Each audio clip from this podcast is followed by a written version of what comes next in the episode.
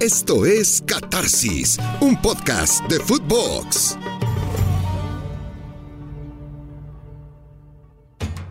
Catarsis, qué gusto saludar en Catarsis y qué gusto acercarnos a la Copa del Mundo y qué gusto hacerlo, como nos gusta, entendiendo un mundial de manera integral, rotunda, con un diámetro abierto, para ir penetrando en cada una de las facetas que nos esperan para esta Copa del Mundo. La cultural, la social, la histórica, la política, la futbolística. Hoy un programa en el que ponemos los reflectores sobre los defensas centrales, sobre los defensores, sobre los líderes. Y entonces tenemos que pensar en el gran Franz Beckenbauer, el hombre que, como muchos otros cracks alemanes, a Lothar Matthäus le sucedería lo mismo, a Matthias Sammer le sucedería lo mismo, empezó con una posición adelantada en la cancha y conforme su carrera iba avanzando, él iba retrocediendo en su posición en el campo. Fue al sesenta y seis, jugando de manera ofensiva con aquella Alemania federal que sucumbió en Wembley ante el gol que no debió ser de Geoff Hurst, aquel que no rebasó la línea de meta. Vino a México setenta y dislocado ya jugaba más retrasado. Fue a Alemania setenta y cuatro en su tierra y ahí la coronación en su ciudad, en el Olympiastadion de Múnich, a unos pocos kilómetros del barrio obrero de Gießen, donde naciera, pero ya jugando atrás. Los defensas centrales. ¿Por qué defensa como líder? Porque desde atrás es más fácil comandar en la guerra como en el fútbol. No nos gustan las alusiones, no nos gustan las alegorías bélicas, pero es parte de cómo se planta un colectivo en actitud de defensa y ataque. El que está atrás tiene esa facultad. Por eso mismo en el fútbol americano se revolucionó la posición del mariscal de campo cuando se permitieron pases hacia el frente. Antes eran puros reversibles y entonces tomó esa relevancia el mariscal de campo. Parte de esto no tiene que ver con el fútbol soccer, fue que lo que era un balón más parecido al del rugby se fuera haciendo de una manera más angosta para tener la capacidad de sostenerlo y lanzarlo. ¿Pero qué tiene el mariscal de campo? La visión abierta. Y eso es lo que tiene un central. El problema es que no a todos los centrales del fútbol les acompaña la técnica para ejercer, para aplicar esa capacidad de visualizar todo el terreno de juego a lo que hacen con los pies. Una cosa es lo que ves y lo que piensas. Otra cosa es cómo lo traduces al arte con los pies.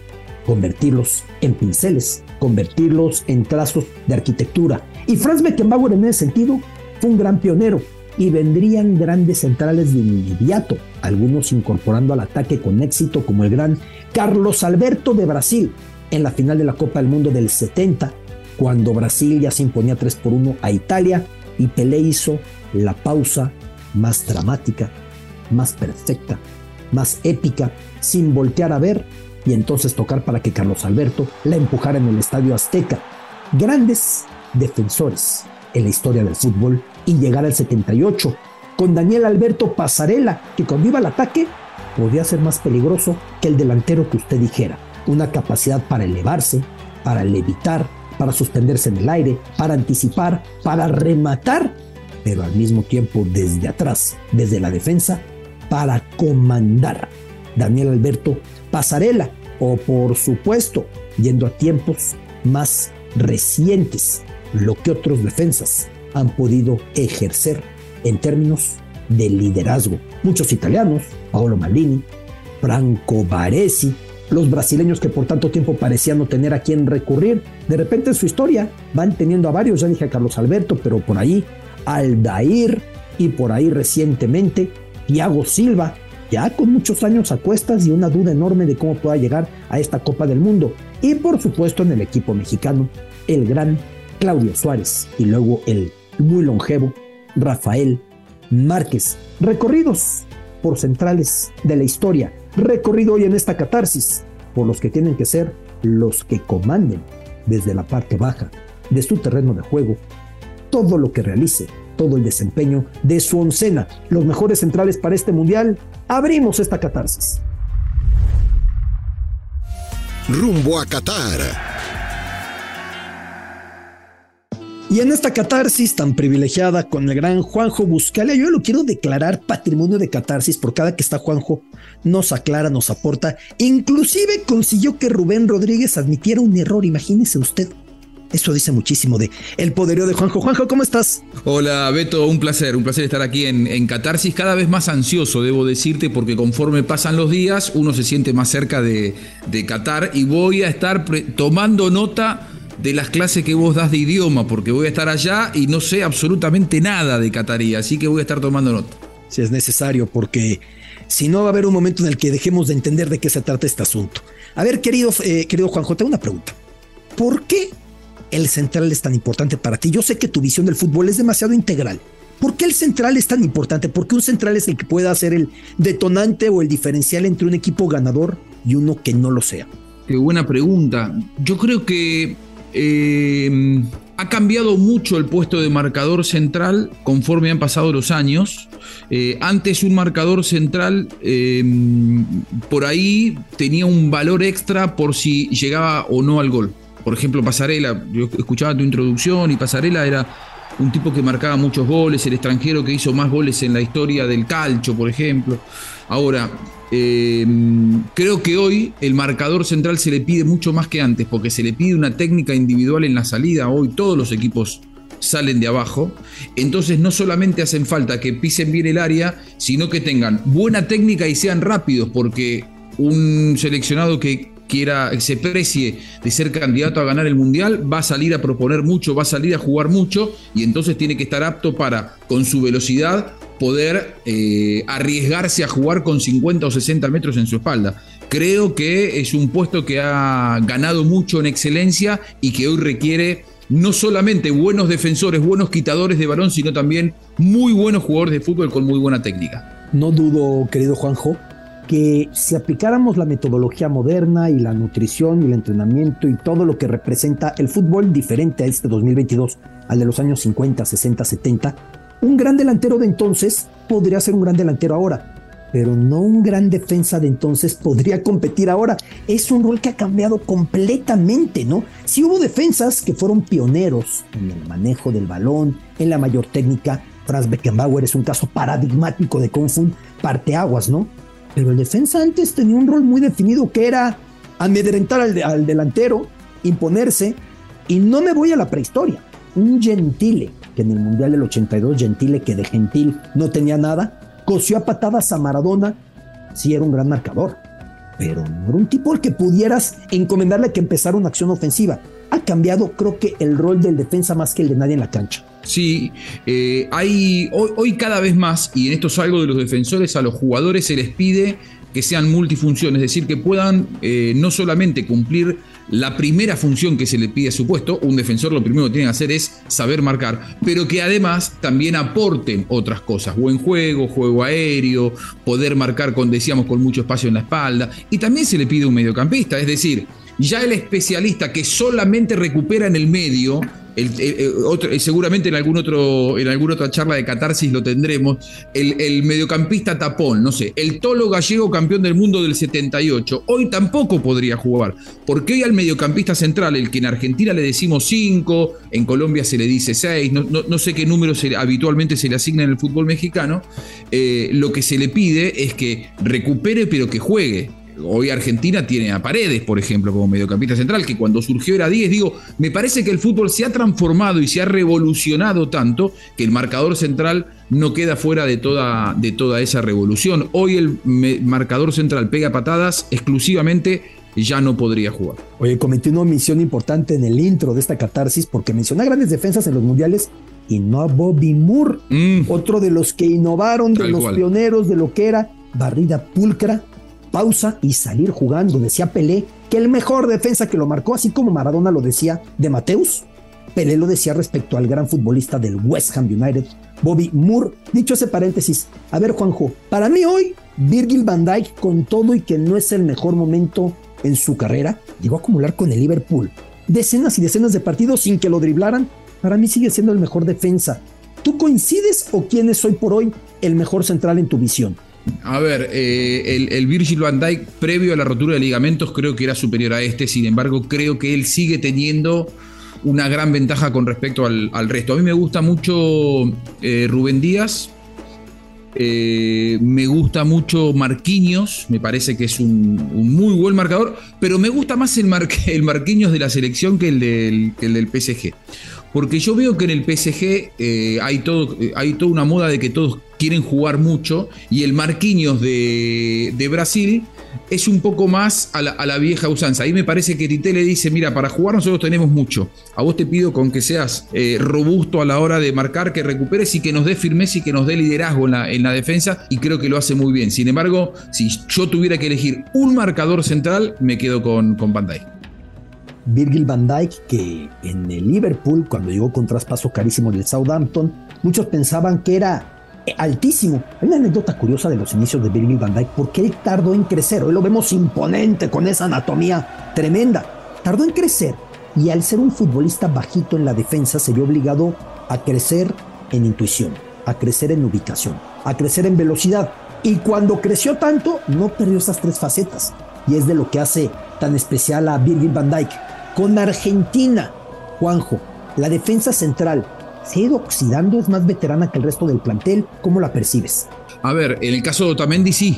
Eh, eh, Otamendi es eh, uno de los sobrevivientes que quedaron del mundial anterior y de ciclos anteriores. De hecho, Otamendi va por su cuarto mundial, lo cual es toda una, toda una marca. Él estuvo con Maradona en Sudáfrica dos mil diez y después dos mil catorce y dos mil dieciocho. Eh, Es, un, es una persona que está largamente por encima de los treinta y es, y es de los grandes. Sin embargo, él nunca integró defensas que fueran sólidas en la Argentina. Y hoy tiene Argentina solidez, creo yo, no tanto por Otamendi, sino por su compañero, que para mí es uno de los que puede llegar a ser una de las grandes revelaciones en el Mundial, que es Cuti Romero, si es que llega bien físicamente, porque está con algún problemita de, de cadera. Cuti Romero era un futbolista que surgió de, de, de, en, en un equipo del interior en Argentina, Belgrano de Córdoba, inclusive en el ascenso, y se fue siendo jugador de ascenso al exterior, y allí hizo una carrera eh, brillante en el fútbol italiano primero, y hoy está en el Tottenham Hotspur, y fue uno de los grandes hallazgos, si se quiere, de este ciclo de Scaloni, que lo hace mejor a un veterano como Otamendi. Es decir, Cuti Romero, que hoy solamente tiene veintitrés años, es el único indiscutido en la selección argentina. El, eh, eh, si hay alguien que ha revolucionado la, la manera de defenderse de Argentina, es Cuti Romero. Y ojo, que de aquí al Mundial hay que ver cómo le va a Otamendi y cómo le va a un competidor que le salió en el Manchester United, que es Lisandro Martínez.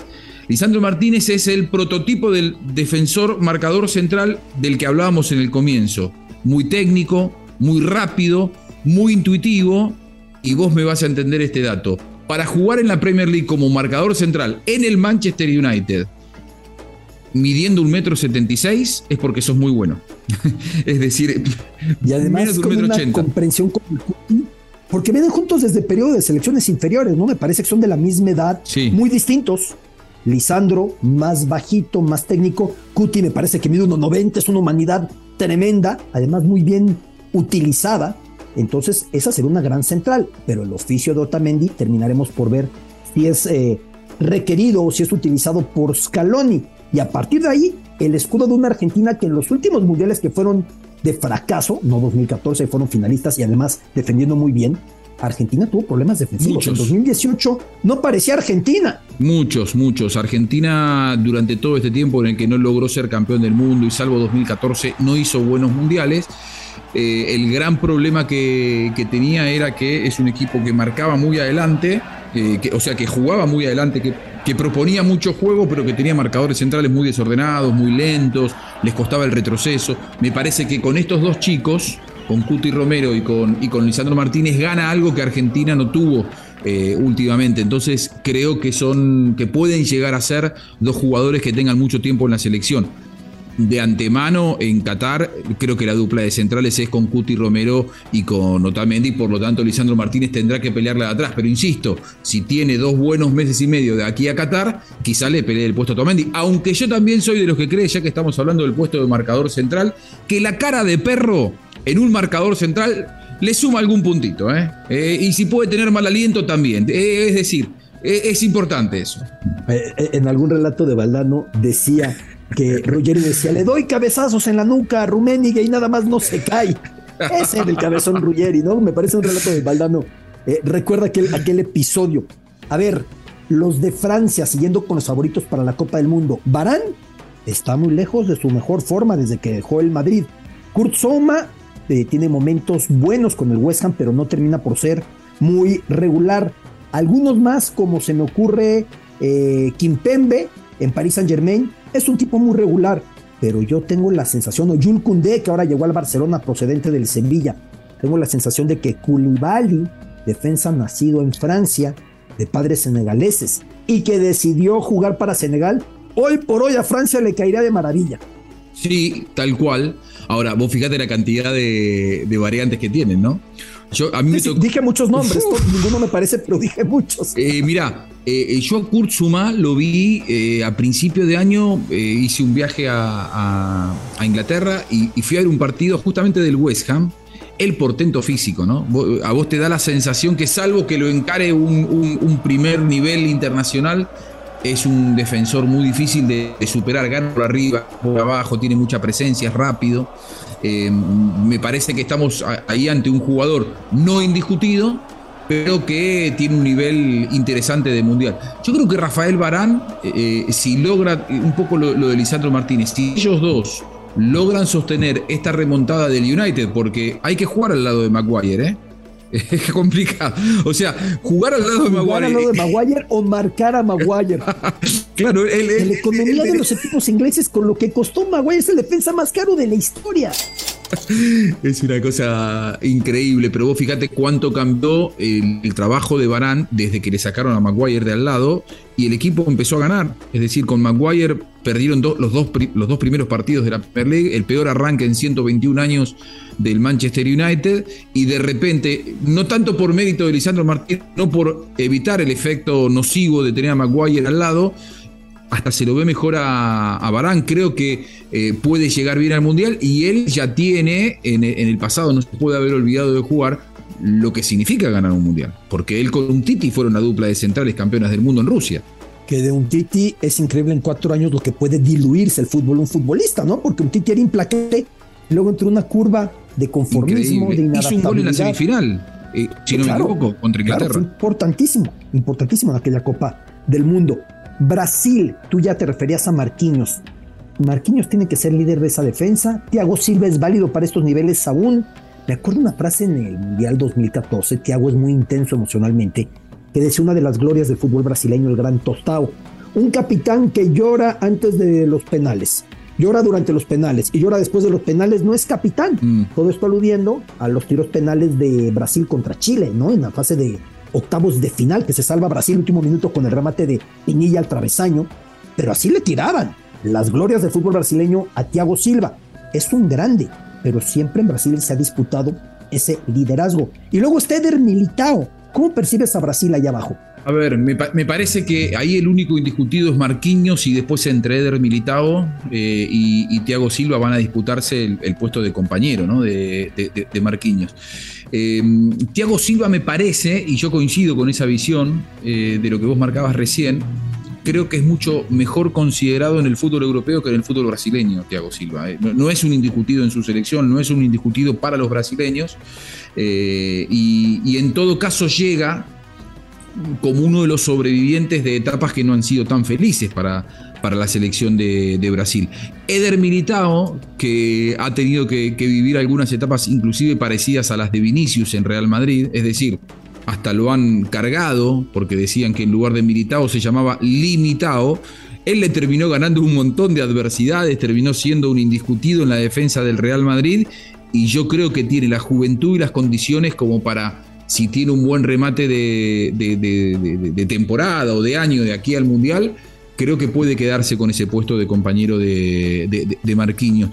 Creo que Brasil eh, también, a, a, al igual que, que, que lo que marcábamos hace un rato con el caso de, de Maguire, se ha liberado de un marcador central. No sé cuál es tu, tu, tu visión, pero a mí me parece que la presencia de David Luiz desordenó durante varios partidos y mundiales a, a Brasil, porque era un hombre que, que era un gladiador, pero que dejaba un, un, unos líos bárbaros en defensa cuando pasaba el ataque, y creo que ahora a Brasil, Brasil luce defensivamente mucho más ordenado desde que no está David Luiz. Sí, un futbolista que aportaba ofensivamente, pero que dejaba severos resquicios atrás. Parte del camino que Brasil tuvo en el momento de europeizarse, valga el término, en el Mundial noventa con Lazzaroni, parte de la decepción del Mundial ochenta y dos, cuando era el juego precioso, todos para arriba, Sócrates, Zico, Éder, Falcao, Dirceu, Toninho Cerezo, parte de esa progresión que tuvo Brasil fue de repente decir, tenemos que jugar diferente y hacerse más pragmático. Y en el acto, Argentina lo que se definía los elimina con aquel gol de Canilla en el noventa. Ya luego tienen centrales muy competitivos, pero el caso de David Luiz, uno no se explica, con todo respeto, una carrera tan fructífera con la selección en términos de partidos, con lo que finalmente aportaba en la cancha. Llego con Alemania, Juanjo. Rüdiger es número puesto, sí. Por mucho que en el Real Madrid, hoy por hoy Ancelotti, con la meritocracia, gánate lugar, llegaste al equipo campeón de Europa y no te pongo de inmediato, creo que va a terminar jugando Rüdiger. Ya la va, es tan eh, polivalente que ya será en la contención, ya será en la lateral izquierda, por donde sea, pero va a aparecer. ¿Quién va a acompañar a Rüdiger? Niklas Süle, esta torre que mide uno noventa y siete con el Bayern Múnich, o quién te gusta en la selección alemana para acompañarlo abajo. Mira, yo creo que en un mundial los europeos, si tienen un plus por encima de, del resto del mundo, es justamente por la altura. Tienen, tienen centrales muy altos que van muy bien de arriba, y, y un jugador como Süle le da cosas eh, que en los partidos que se definan por detalles te pueden marcar la diferencia. Creo que que eh, sobre todo porque eh, Süle está acostumbrado a competir en un altísimo nivel con el Bayern Múnich. Yo veo ahí una, una dupla de centrales de Süle, de, sí, de Süle y de Rüdiger, que puede ser una de las más firmes en, en, eh, a nivel internacional, ¿no? Yo, yo me inclinaría por ahí.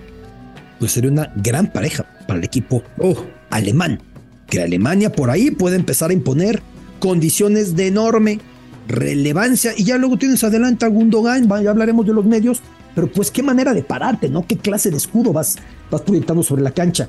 España. ¿Por qué hablamos tan poco de Alemania? ¿Por qué hablamos tan poco de Alemania? Yo pienso que Alemania está feliz sin reflectores, porque el mundial pasado en México circulaba, no sé si en Argentina también, Juanjo, el meme de cuántos equipos podría alinear Joachim Löw, el entrenador de Alemania, y veíamos cuatro alineaciones y decías, las cuatro pueden ser campeonas del mundo. Pues la primera quedó fuera en la primera ronda. Creo que esta vez Alemania está cómoda fuera de los reflectores, ¿no? Sí, se, se decía en la previa del Mundial pasado algo parecido a lo que se dice actualmente de Francia. ¿Viste? Eh, de, de Francia yo, yo siempre bromeo con que digo que mis dos principales favoritos para ganar el Mundial son los titulares de Francia y los suplentes de Francia, el primero y el segundo.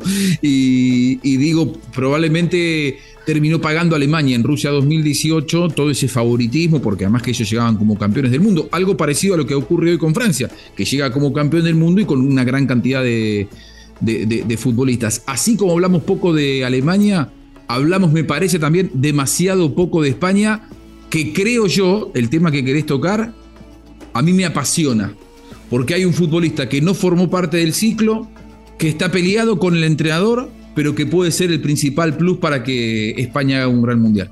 Yo lo veo como tú, y porque además yo voy recorriendo centrales españoles. César Azpilicueta en el Chelsea últimamente es utilizado en esa línea de tres, pero no es un central. De acuerdo. Es un tipo de banda, estamos de acuerdo. Lateral derecho. Seguimos adelante.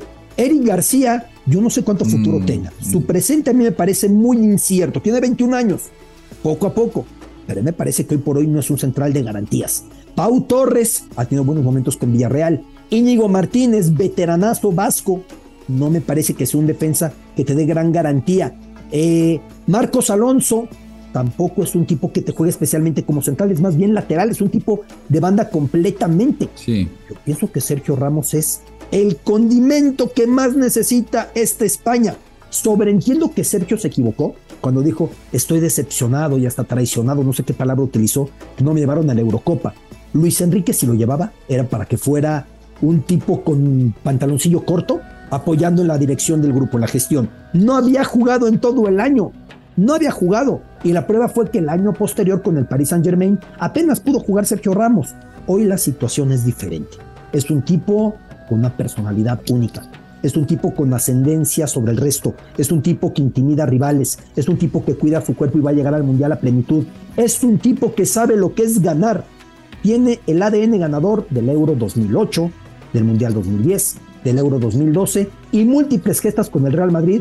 Yo entiendo que Luis Enrique es muy cuidadoso, pero me parece que sería imperdonable dejar pasar esta oportunidad, Juanjo. Para mí, Sergio Ramos es el Chicharito de, de España, porque hay, ahí se da una relación de, de mala convivencia con el entrenador, pero que eh, lo importante del objetivo amerita que ambos agachen la cabeza y que digan, bueno, no nos soportamos durante tres años del ciclo, nos soportamos en el, en el, en el, en el mes del Mundial. Es decir, yo creo que Sergio Ramos puede darle a la selección española cosas que la selección española no tiene y que no son cuestiones que exclusivamente vos podés medirlas por velocidad, por técnica, por habilidad, por rapidez, por juego aéreo, sino que te da eh, esa presencia, ese liderazgo. Es un caudillo. ¿Cuántos caudillos existen hoy en el puesto de marcador central? Me parece que ninguno más importante que Sergio Ramos. Ninguno. No hay otro marcador central en el mundo como Sergio Ramos que genere eh, esa intimidación al rival. Tiene la cuota necesaria, de, que se entienda bien, de malicia. Eh, es un tipo súper curtido, que ha ganado un montón de Champions. Es un ganador. Te entrega un montón de cosas que España no tiene, que te diría, no tiene ningún seleccionado del mundo. No, yo no entendería que Sergio Ramos no vaya al Mundial si es que su presente futbolístico lo justifica. A ver, en, esto, en, en la temporada pasada no podías pensar con Sergio Ramos sin jugar en el P S G porque estaba, vivía lesionado, que, mereci, que, que mereciera llegar a Qatar. Ahora, este Sergio Ramos, que hasta aquí ha jugado todos los partidos del P S G, yo creo que Luis Enrique no tiene manera de no llamarlo. Tendrán que los dos agachar la cabeza, tomarse un café eh, y entender que es mucho más importante el interés de la selección que los intereses personales. Su inicio fue bueno, pese a que Luis Enrique provenía no solo de ser entrenador del Barça, sino un tipo muy dado a la disrupción, al comentario provocador, es la persona de Luis Enrique. Fíjate, cuando surgen las transferencias a costo cero, después de la sentencia Bosman de no tener que pagar mm. traspaso, Luis Enrique fue de los primeros en aplicarla con todo derecho, termina contrato con el Madrid, no le parece la opción de renovación que se le ofrece y se va al Barcelona. Y desde entonces su relación con el Madrid y el Bernabéu fue muy agria, fue muy ácida. Pese a todo ello, recuerdo perfectamente la imagen cuando Luis Enrique llega a asumir ese puesto en la selección nacional, que hasta le hace una zancadilla por atrás a Ramos y se ríen y se abrazan. Ramos era el capitán del equipo, un equipo muy joven que revolucionaba en cada posición, salvo por Ramos y Busquets, aunque Busquets es ciertamente un tanto más joven. Al paso del tiempo protestaban medios españoles que se metía Ramos de a tres minutitos por partido para ir cumpliendo su internacionalidad y lograr imponer un récord que me parece era propiedad de Iker Casillas, ¿no? De partidos internacionales con España. Y en uno de esos partiditos, terminando el mismo contra Kosovo, es que se vuelve a lesionar y de ahí ya no levantó cabeza. El Madrid lo alinearía en aquella extraña temporada de la pandemia, cuando jugó la ida antes de la pandemia contra el City, cayó en el Bernabéu, jugó la vuelta después, bueno, cuando se reanudó el fútbol, pero en plena pandemia contra el mismo City, lo alineó ahí ya completamente fuera de forma. Y entonces uno no veía una ruptura con Luis Enrique, hasta que llega la convocatoria de la Eurocopa un año después, en la que no podía estar. Hoy para mí sí tiene que estar. Claro. Hoy para mí, si son inteligentes Luis Enrique y Sergio Ramos, tienen que hablar. Y yo no veo en Ramos, pero uno nunca entiende el interior de los planteles, el tipo de futbolista que genere una ruptura en un plantel. Más bien yo creo que genera una amalgama en el mismo. Pero bueno, uno nunca entiende lo que pueda pasar. Es que mira, pienso en Pasarella en el ochenta y seis, porque Pasarella era ese perfil, ¿estás de acuerdo, Juanjo? No exagero. Para meter en el saco de Pasarella a alguien tiene que ser alguien muy grande y Ramos lo es. En el ochenta y seis ya había otro caudillo que era Maradona. En esta España no hay caudillos. Claro. Pedri es un crack, no es un caudillo. Gavi es un crack, no es un caudillo. Es que eh, hoy tenemos jugadores de PlayStation, no tenemos caudillos. Los, los, caudi- los caudillos están... Qué eh... buena frase, ¿eh? Juanjo, qué frase. es, que, es que, a ver, yo creo que es el último... Eh, gran caudillo del fútbol y, y no es que es el único, para mí es el último, que es distinto. No van a surgir jugadores como Sergio Ramos. Sería un error, porque a ver, Messi es un genio, Cristiano Ronaldo es un genio, pero hoy los jugadores van mucho más detrás de sus propios números que detrás de liderar un grupo. Se lideran a sí mismos los jugadores. Hoy, hoy los jugadores son muy egocéntricos. Sergio Ramos es un futbolista cuyos compañeros van detrás, a, a su espalda. Van detrás de ese liderazgo que impulsa Sergio Ramos. Por lo tanto, creo que el último gran caudillo tiene la oportunidad de jugar su último mundial en un plantel, coincido contigo, que no tiene ningún, ningún líder como, como lo es Sergio Ramos, porque Busquets es, es un fenómeno, es un genio, es el único sobreviviente que queda de aquella generación de, del dos mil diez, pero, pero, pero no, no, no, no tiene ese liderazgo, o sea, es otra personalidad, eh, es otra presencia, es más joven, así que creo que Sergio Ramos encierra un montón de cosas que no solamente no tiene España, sino que no tiene el fútbol actual. Decías de Portugal, salto rápidamente, quiero pasar por Portugal y por Inglaterra antes de dejar esta maravillosa catarsis. Rubén Díaz, lo que ha crecido este futbolista en el Manchester City, es que además no me parecía muy técnico originalmente, yo no sé el influjo Guardiola en qué consistió, en qué consistió, perdón, que Rubén Díaz sale muy bien con la pelota. Sí, los jugadores hacen un máster cuando son dirigidos por entrenadores elite, y entrenadores elite hoy en el mundo... Eh, hoy son pocos, y Guardiola es uno, el otro es Jürgen Klopp. Está en la capacidad del futbolista de saber aprovechar esa, es, ese máster que le entrega a un marcador central que te dirija Guardiola, porque Guardiola no solamente, no es que porque a él le gusta atacar, pone a los, a los defensores, a, los tira ya en el fondo, total van a, van a tocar poco la pelota, al contrario, la construcción del juego de Guardiola arranca por una buena salida, y Rubén Díaz me parece que ha crecido en este tiempo con Guardiola como pocos marcadores centrales en el mundo. Por eso yo te decía, cuando arrancamos, ¿quiénes son los marcadores centrales que te gustan? El portugués para mí es uno de los mejores del mundo. ¿Y será que Pepe, a dos meses de cumplir los cuarenta años, los cumple en febrero, febrero del próximo año, sea su compañero? ¿Lo ves a Pepe ahí? Hay, eh, Pepe es un caso raro, ¿no? Porque hay pocos jugadores con su edad que sigan vigentes, que puedan llegar a tener la posibilidad de, de, de jugar. Eh, hay que ver si, si no tiene ningún problema físico, necesita que el compañero de dupla sea muy rápido, Rubén Díaz lo es. Eh, si está bien, me parece que, que, que, que tiene elementos como para tratar de pelear un lugar, aunque no sé si es el principal favorito. Y por último, con los ingleses, ya dijimos de Maguire, mm. ya lo mencionamos a Maguire, es una selección que tiene a John Stones, otro de los graduados en la escuela de Guardiola, que ha crecido muchísimo, desde que igual sí tiene un fichaje millonario, pero yo no veo a Inglaterra especialmente poderosa en esa línea baja, no sé tu opinión, eh, Juanjo. Sí, sí, sí, no, no. De, de hecho, Maguire fue titular indiscutido en el Mundial pasado, aunque su periodo más oscuro fue justamente después del Mundial, una vez que llegó al, al United y pagaron la fortuna que pagaron por él. Sí, no, no, no, no tiene los mejores marcadores centrales, más allá de que la escuela británica o la escuela inglesa se ha caracterizado siempre por tener muy buenos cabeceadores.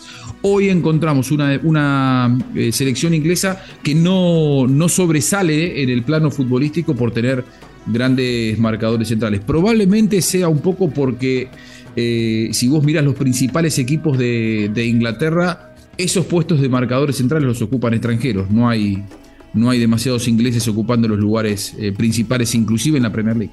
Tyrone Mings, ¿acaso?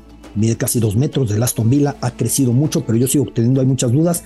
Para un equipo que históricamente ha tenido a John Terry, claro, y a Rio Ferdinand y a Tony Adams, a grandes defensas centrales, hasta llegar evidentemente al Bobby Moore, que ya decíamos. México, ¿cómo lo percibes? Mm. ¿Qué impresión te da México? Aquí no nos explicamos que Johan Vázquez, siendo titular recurrentemente en el calcho, no cuente para el Tata, que además Johan hizo una gran dupla con César Montes en los Olímpicos de Tokio. Todo apunta a que el Tata va a confiar en el Cachorro Montes, que ha jugado muy poco este semestre, entre que se va a Rusia, no se va a Rusia, y evidentemente Néstor Araujo en su regreso a la Liga M X con el América. ¿Cómo percibes toda la defensa mexicana? A ver, lo de, lo de Araujo me parece que fue una decisión tomada a tiempo y que le hizo muy bien, porque eh, cuando él llegó América no era lo que es, pero bueno, América ha crecido y creo que él se ha, se ha, se ha hecho mucho más, más sólido. Y, y creo que lo de Araujo termina siendo un poco lo que, lo que vino a buscar, por ejemplo, en otro puesto Luis Suárez al fútbol uruguayo. Es decir, un club, una plataforma de despegue que le asegure a él lo que necesitaba, que era continuidad. Le salió perfecto. Ahora, el otro puesto de la defensa sí me preocupa. Eh, yo en algún momento creí, cuando estaba un poco más distante del Mundial, un par de años atrás, que Héctor Moreno, si volvía a reinsertarse en el nivel competitivo, podía llegar a ser, por su experiencia, eh, uno de los marcadores centrales, y no terminó, no terminó ocurriendo. Me pasa lo mismo lo de, lo de Johan Vázquez. Esta eh, falta de, de resolución con lo del Cachorro Montes me parece que es preocupante, no solamente para él, sino también para la selección, porque necesita el Tata Martino eh, encontrar solidez defensiva y no la está teniendo. Hoy tiene un puesto asegurado, los otros dos creo que están en debate y que creo que van a depender un poco eh, cómo, cómo, cómo rematen este, este, estos ochenta días que nos faltan para, para comenzar el Mundial. Juanjo Buscalia, es un gozo, es un lujo tenerte. Yo te digo que esta frase de hoy hay jugadores que son de PlayStation y no caudillos, esa yo ya la dejo en mi lista, ¿eh? Ah, así bien. Te la digo. Qué honor. Es un placer estar contigo, Juanjo. Gracias por lo que nos aportaste, porque además fuiste diseccionando defensa por defensa de los principales candidatos a coronarse en esta Copa del Mundo. Te mando un abrazote, Juanjo. Con tu guía todo es mucho más fácil. Abrazo grande, Beto. El gran Juanjo Buscalia y sus conceptos y el análisis selección por selección en esa línea baja, que va a ser parte de lo que estaremos haciendo aquí en Catarsis, posición por posición, de cara al Mundial. Por si no han estado al tanto, la semana pasada lo hicimos con los porteros. Por si no han estado al tanto, también recientemente lo hicimos con los cinco copas. Por si no han estado al tanto, lo hemos hecho grupo por grupo de esta Copa del Mundo. Copa del Mundo que intentamos hacer fácil. Qatar fácil, como el podcast que el Emirato de Qatar, a través de su embajada en México, y el medio... Eh, medio tiempo, con la gran capacidad de medio tiempo para generar contenidos, han estado creando, y por eso nos enlazamos con Héctor González, al que mando un abrazo. Héctor, ¿cómo estás? Si lo que buscas es un fin de semana de desconexión, Cinépolis es la opción ideal. ¡Wow! No esperes más y compra tus boletos en la app de Cinépolis o entra a cinépolis punto com. Qatar fácil. Una colaboración de la Embajada de Qatar en México y Medio Tiempo, aquí en Catarsis. A ver, cuéntame, Héctor, ¿hoy qué nos recomiendas para hacer Qatar fácil? ¿Con qué se han encontrado en este podcast de Medio Tiempo y la Embajada de Qatar en México?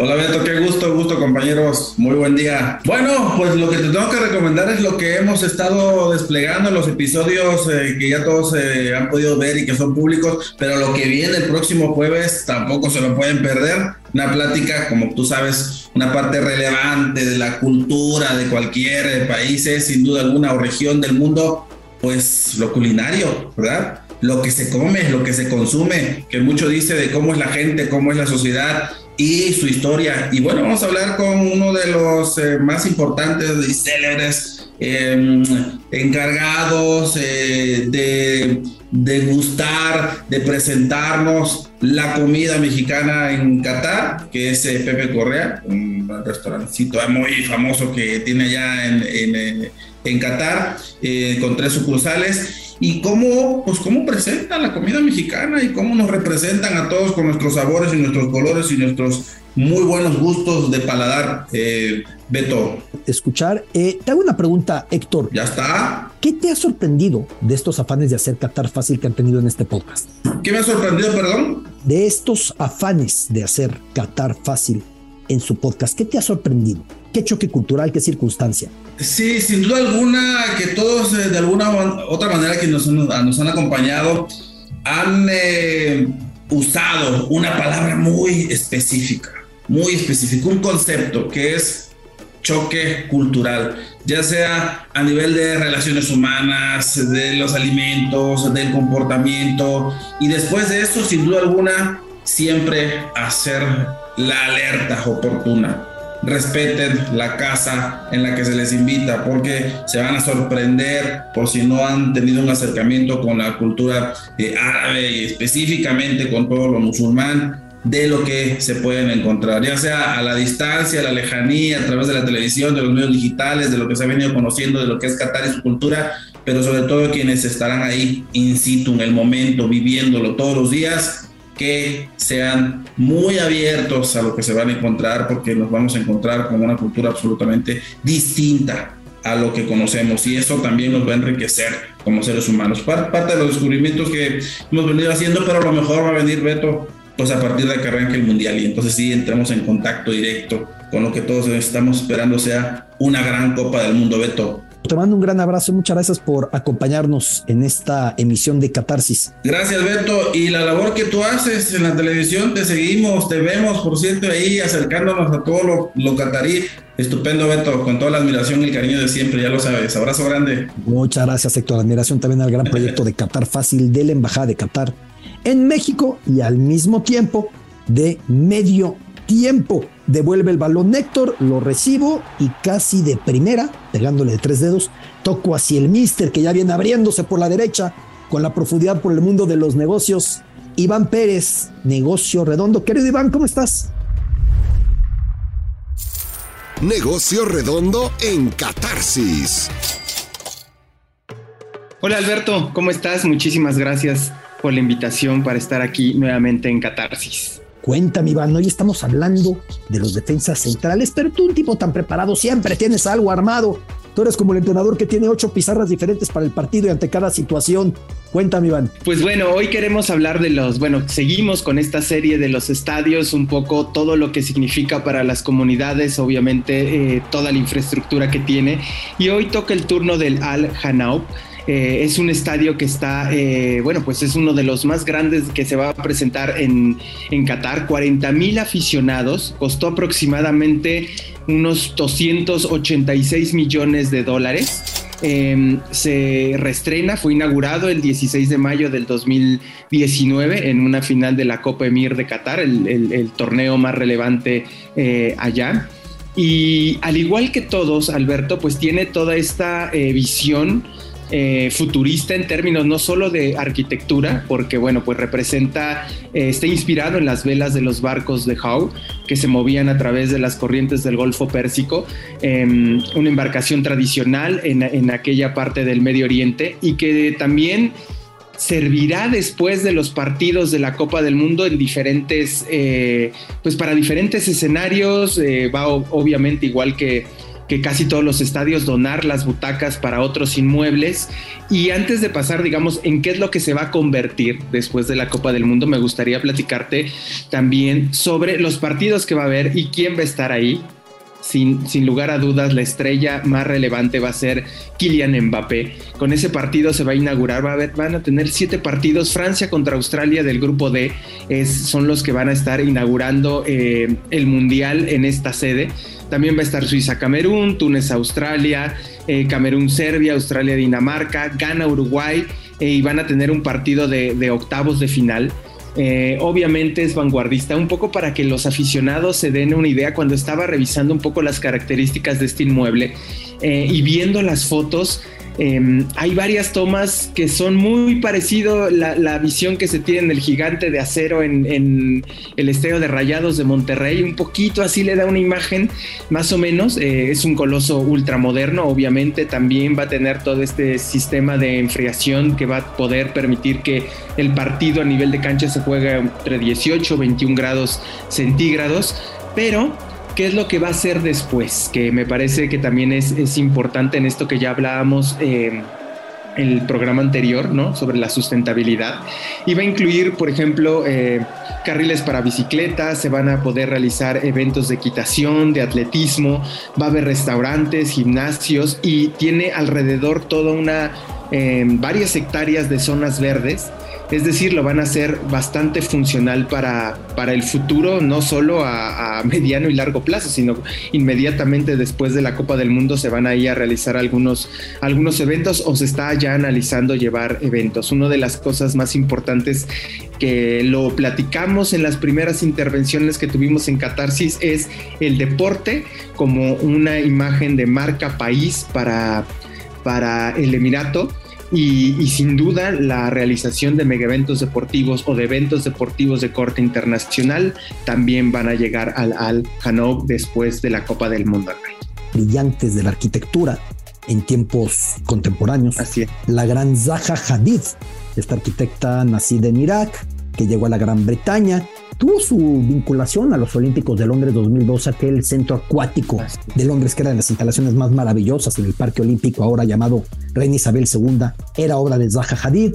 El Estadio Olímpico de Tokio dos mil veinte había sido su obra, era espectacular. Finalmente da marcha atrás el gobierno japonés en un plan de austeridad, recorta el presupuesto, y es muy similar la estructura de aquel Estadio Olímpico de Tokio que no pudo ser a lo que Al Hanaoub presenta, sobre lo que Al Hanaoub ha aplicado directamente estas embarcaciones. Yo te soy sincero, querido Iván, es mi estadio favorito de esta Copa del Mundo, junto con Al Bayt. Al Bayt recreando las casas beduinas de los cataríes en el desierto, Al Hanaoub recreando las embarcaciones medulares para entender su vínculo al mundo, su vínculo al Golfo, su vínculo a la búsqueda de perlas que fue la base de la economía catarí, y de hecho así comenzó la riqueza de la familia Al-Thani o reinante en Qatar, querido Iván. Sí, totalmente. Creo que hoy en día no basta con tener un, un estadio hermoso y precioso, sino obviamente están buscando o, eh, arquitectos, arquitectas, despachos de arquitectura que le puedan dar viabilidad hacia lo que será a corto y mediano plazo. Sin duda, el poder tener la posibilidad de construir un estadio para un mega evento deportivo también es la posibilidad de eh, hacer reformas, eh, cambios, y totalmente cambiar los paradigmas que, se hay, eh, que hay y que ha habido eh, a través de la historia de, las, de los recintos deportivos. Y creo que eso es muy importante y relevante, sobre todo porque también marca una evolución de lo que es el mundo, y creo que de eso tú puedes eh, hablarlo mucho más, Alberto, sobre en qué época estamos viviendo y sobre todo qué necesitamos en infraestructura deportiva para que sea más sustentable, que genere negocio, porque el deporte de alto rendimiento es lo que es, también no hay que eh, negarlo. Eh, me sorprendió el costo, que son doscientos ochenta y seis millones de, de dólares, y lo hermoso y precioso que está, a diferencia de estos colosos estadounidenses que ya cuestan estadios más de mil millones de dólares, ¿no? Es decir, con un bajo presupuesto, entre comillas, puedes hacer obras arquitectónicas eh, y funcionales que perduren a través de los años. Una de las últimas obras de la gran Zaha Hadid, que encontró la muerte de manera muy prematura. Sí. Encontró la muerte a los sesenta y cinco años, me parece, eh, una manera increíble, con toda la mente, con toda la visión, con toda la creación que iba ofreciendo. Falleció recientemente, en dos mil dieciséis. Querido Iván Pérez, es un privilegio saludarte en Catarsis. Saludos. Así se dice en árabe. Y entonces, ¿quién para mejor central de esta Copa del Mundo? Hemos colocado el microscopio para analizar distintas posibilidades, porque a través de también un gran defensa, ¿acaso podemos entender qué gran selección puede emerger? Y la duda, sobrevolando, de uno de los mejores defensas de la historia, Sergio Ramos. ¿Será que Luis Enrique lo convoque? El tiempo, muy pronto, nos irá respondiendo. No podemos dejar esta catarsis sin la muy breve lección de árabe. Ya sabe usted, el comité organizador de la Copa del Mundo está buscando disuadir a la gente, sobre todo los locales, de que utilicen coches propios en el Mundial. Trate de entender usted. Qatar tiene dos millones de habitantes. Se espera que en el lapso de un mes, durante la Copa del Mundo, reciba otro millón más. Esto sería como si México, con sus ciento veinte millones de habitantes, recibiera en un mes sesenta millones. Esa es la proporción. El metro es espectacular y enlaza a cinco de los ocho estadios. Los tres restantes tienen la posibilidad de conectarse desde el metro, bajando una estación cercana y tomando un shuttle de unos veinte minutos, los camioncitos autorizados, hasta la puerta del estadio. Pero a lo que voy con esta lección de árabe es, usted difícilmente va a tener coche. Si se animara a rentarlo, le advierto, hace falta licencia de conducir internacional. Un par de frases importantes para poderse desplazar, para poder preguntar a dónde usted quiere ir o indicar, quiero ir a tal lugar, ¿cómo me voy? Ana es yo, Arid es deseo, Aruj es ir, Ana Arid, Aruj, y ya dice a dónde, y la Stadion, Ana Arid Aruj, a la Masjid, a la mezquita, lo que usted necesite con el Ana Arid Aruj, para que se lo aprenda y así no tenga problema alguno moviéndose. No hace falta elaborar mucho las oraciones. Con que usted diga un poquito, le van a entender, créamelo. Cuando uno llega a sitios remotos de choque cultural y ve el local que uno está intentando o haciendo el esfuerzo, la diferencia de comportamiento es abismal. Así que inténtelo con ese Ana Arid Aruj, yo quiero ir, y ya después diga a dónde se le ofrece acudir. Catarsis, gracias por acompañarnos. Hasta la próxima semana desde Tierras Mundialistas. Esto fue Catarsis con Alberto Lati, exclusivo de Futvox.